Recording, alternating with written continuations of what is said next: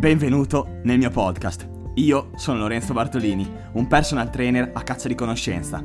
Qui nel mio show troverai tanti bellissimi studi, dal mondo del fitness fino ad arrivare a quello della nutrizione, passando anche da qualche consiglio per la tua mente emotiva. Perché come diceva Giovenale, l'obiettivo della vita è arrivare ad avere una mente sana in un corpo sano. Io ti ringrazio del tempo che mi stai dedicando. Ora, come ben sai, è tutto nelle tue mani. Partiamo. Let's go! Oi oi oi, è Bart che vi parla e finalmente siamo tornati con il podcast Lorenzo Bartolini, Fitness e Salute, dove come ogni volta puoi trovare tanti piccoli consigli che ti permetteranno di vivere in salute e di dare il massimo ogni singolo giorno. Ragazzi, quant'è che non ci sentiamo? Ormai sono tre mesi, era giugno quando ho fatto l'ultimo podcast e ammetto che per trovare l'argomento giusto per il podcast di oggi ci ho messo un po' di tempo e come prima cosa, se sei qui che mi ascolti, ti ringrazio di cuore della tua fiducia e della tua stima che ogni volta mi dimostri ascoltando il mio podcast. E in più ti invito, se ti va, di condividere il podcast con chi sai a cui potrebbe interessare e a cui potrebbe piacere. Ecco, come hai visto dal titolo, oggi tratteremo di calorie, di metabolismo, di come migliorare quest'ultimo e soprattutto di quante calorie brucia il nostro corpo nell'arco della giornata. E voglio partire proprio da qui, dal TDEE dall'inglese Total Daily Energy Expenditure, che detto in parole povere sono tutte le calorie che il nostro corpo brucia nelle 24 ore che abbiamo disponibili. È importante conoscere questo numero perché tutto passa da lì. Se le calorie che ingeriamo sono maggiori del nostro TDEE, allora prendiamo peso. Se invece le calorie sono minori, ecco che iniziamo a perdere peso. E attenzione però, ho detto peso, non per forza grasso. Invece, se le calorie che bruciamo sono uguali a quelle che ingeriamo, allora manterremo il nostro peso. Perciò, prima di iniziare, inizia già da adesso a fare i tuoi calcoli mentali sul perché non stai perdendo o prendendo peso, se questo è il tuo obiettivo. Ed ecco appunto che il TDE prende una grossissima importanza nel raggiungimento dei nostri obiettivi fisici, perché è tutto ciò che gestisce il nostro corpo per quanto riguarda il consumo di calorie. Quindi è compresa la digestione, l'effetto termico del cibo, dell'ambiente, quanto ci muoviamo durante la giornata, la respirazione, l'allenamento, eccetera, eccetera. C'è veramente tutto dentro il TDE. Però, se vogliamo essere più pignoli, è meglio dire che ciò che ha maggiore influenza sul nostro TDEE sono questi quattro fattori qui che citerò ora. Numero 1, effetto termico del cibo. Numero 2, NEAT. Numero 3, IT. Numero 4, il tasso metabolico a riposo, RMR. Ora tranquillo li spiegherò tutti, dal primo all'ultimo.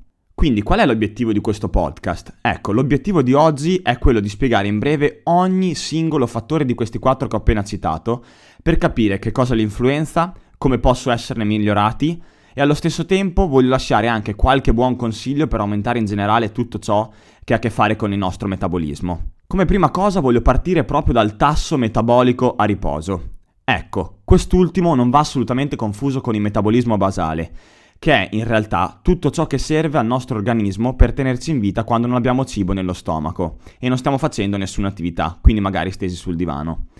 Ecco invece il tasso metabolico a riposo o resting metabolic rate, RMR, è molto più specifico del BMR, basal metabolic rate, perché prende in considerazione più attività in una volta, come la respirazione, la circolazione del sangue e le funzioni cerebrali di base. Tipo tu quando non smetti mai di pensare al cibo. Ecco, questo ti fa bruciare calorie. no dai, a parte gli scherzi, l'RMR è la funzione dell'organismo che ci fa bruciare più calorie di tutti e che prende la percentuale maggiore nella totalità del TDEE, con il 50-60%. Naturalmente però dipende tutto dall'individuo che stiamo prendendo in considerazione. E in questo momento ti starei già chiedendo come mai prendo una fetta così grande delle nostre calorie totali. E la risposta è chiara e precisa. Perché il semplice fatto di sopravvivere e di rimanere su questo pianeta ogni singolo giorno richiede al nostro corpo un sacco di energia. Quindi se sei ancora vivo e ti sei svegliato stamattina ringrazia il tuo RMR. Lasciando da parte gli scherzi, ora voglio passare al secondo fattore da analizzare, il NEAT, Non Exercise Activity Thermogenesis, che è il più sottovalutato di tutti all'interno del TDE.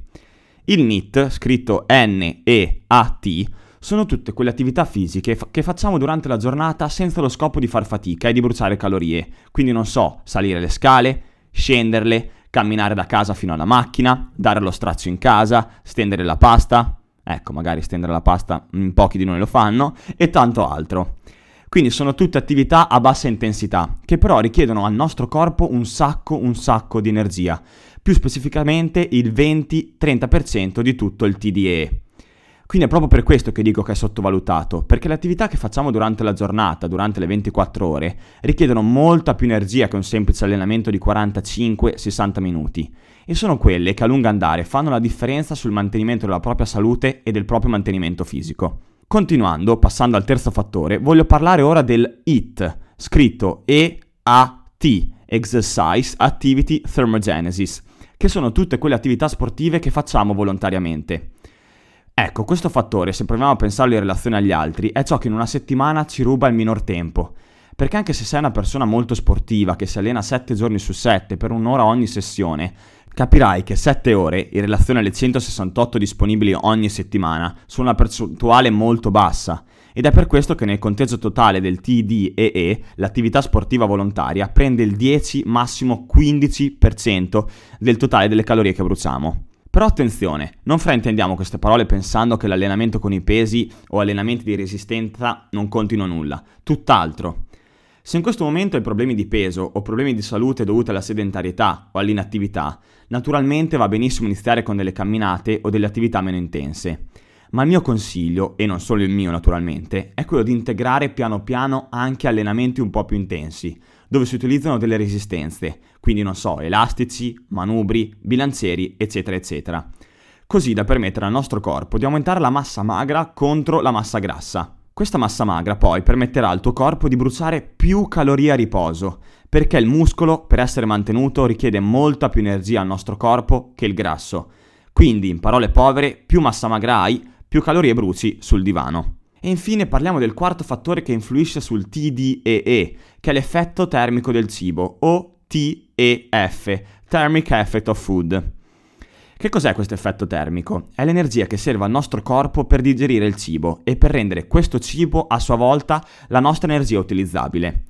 Il TEF prende il 5-10% del totale delle calorie che bruciamo e questa cosa viene decisa naturalmente dai macronutrienti che ingeriamo durante la giornata. Le proteine, ad esempio, sono il macronutriente che richiede più energia al nostro corpo per essere digerite. Difatti, il 20-30% delle calorie di ogni proteina è subito utilizzato per la sua digestione. Quindi, se stai mangiando 100 kcal di proteine, 20-30 kcal le utilizzai subito per la loro assunzione. I carboidrati invece hanno un effetto termico del 5-10%, mentre i grassi hanno solo dallo 0 al 3%. Quindi è proprio per questo che quando ti mangi una bella bistecca a volte ti capita di sudare, perché il corpo sta bruciando calorie in quel momento per assumerla. Quindi se in questo momento ti stai chiedendo quale sia il modo migliore per poter aumentare le calorie che bruci in una singola giornata, quindi il tuo TDEE, la mia risposta è quella di lavorare su ciò che possiamo controllare, quindi il NIT, l'IT e l'effetto termico del cibo. Non ho messo il tasso metabolico a riposo perché quest'ultimo può ottenere delle modifiche solo se si modifica il nostro stile di vita e il nostro organismo. Ti faccio un esempio. Se diminuisci la massa grassa in favore della massa magra, come dicevo prima, brucerai più calorie a riposo. Oppure se la tua nutrizione non ti dà degli stress troppo forti, come per esempio un deficit calorico drastico o l'eliminazione a caso di un macronutrimento dalla dieta, come l'eliminazione dei carboidrati, il tuo organismo manterrà la giusta funzione metabolica e brucerà calorie anche quando ti stai riposando. Quindi, facendola breve, quali sono le cose su cui dovresti concentrarti subito da quando chiudi questo podcast? Ecco, prima di tutto aumenta il tuo movimento giornaliero. Gli studi dimostrano che fare 7-10.000 passi al giorno è già una buonissima cosa per mantenersi in salute. Quindi, come dicevo prima, cerca di trovare tutte le scuse per muoverti a piedi.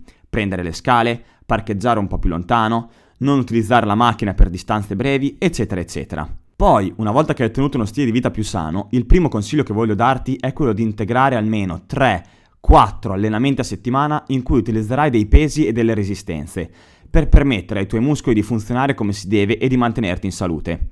PS, soprattutto per le donne, fidati che allenarsi con i pesi non ti renderà le cosce o le braccia troppo grosse, anzi, come dicevo prima, aiuterà il tuo corpo a combattere la massa grassa in favore di quella magra. E poi, ultimo consiglio, quello di affidarsi sempre a degli esperti nel proprio campo. Il fai da te non ha mai, mai aiutato nessuno. Quindi non so, un personal trainer per il tuo allenamento e un nutrizionista per la tua alimentazione. Perciò ora concludendo, se hai ancora qualche dubbio o hai voglia di far parte del team BRT per quanto riguarda i tuoi allenamenti, ti invito a iscriverti al mio canale YouTube e a scrivermi sui miei profili social a Lorenzo-Bartolini, dove sarò molto molto grato di risponderti.